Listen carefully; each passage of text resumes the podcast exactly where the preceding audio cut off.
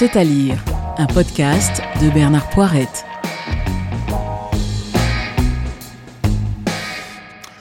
Pour vous dire la vérité, j'avais tellement adoré 1793, voici deux ans, que j'ai ouvert 1794 avec beaucoup de circonspection, voire un petit peu de méfiance. Méfiance balayée en 50 pages, et je me suis à nouveau trouvé immergé dans cet effroyable cloaque qu'était Stockholm à la fin du XVIIIe siècle. Mais avant cela, à Saint-Barthélemy, comptoir négrier des Antilles, où sont expédiés par leurs parents deux gentilshommes suédois, Eric Trérosor et son cousin Johann Axel.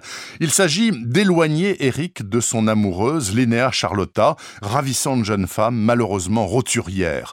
Le cousin Johann, un peu plus âgé, est censé veiller sur le plus jeune.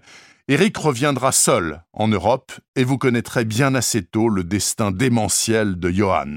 C'est à ce moment-là que vous entrerez de plein pied dans ce livre terrible.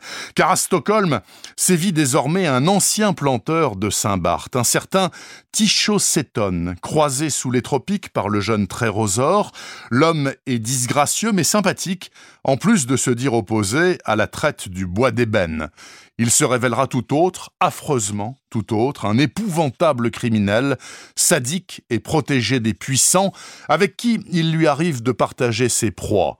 Linéa Charlotta sera du nombre d'une manière dont je n'ose rien vous dire. Dans ce bourbier humain insensé surnagent heureusement quelques rares individus auxquels nous nous raccrochons comme le naufragé à une bouée.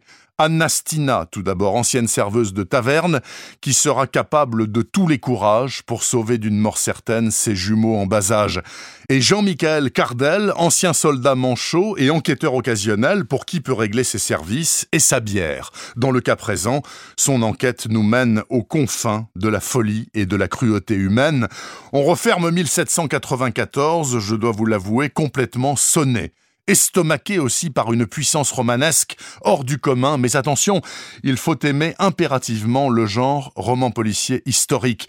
Si tel est votre cas, c'est votre jour de chance. Tout comme 1793, 1794 de Niklas Natordag est un livre exceptionnel et inoubliable, magnifiquement traduit par Rémi Cassaigne, hommage à lui. 1794 de Niklas Nat est paru chez Sonatine. Retrouvez le podcast C'est à lire avec Bernard Poirette sur toutes les plateformes de téléchargement. Et rendez-vous sur le site bernardpoirette.fr pour vous abonner à la newsletter et être informé dès qu'un nouvel épisode est publié.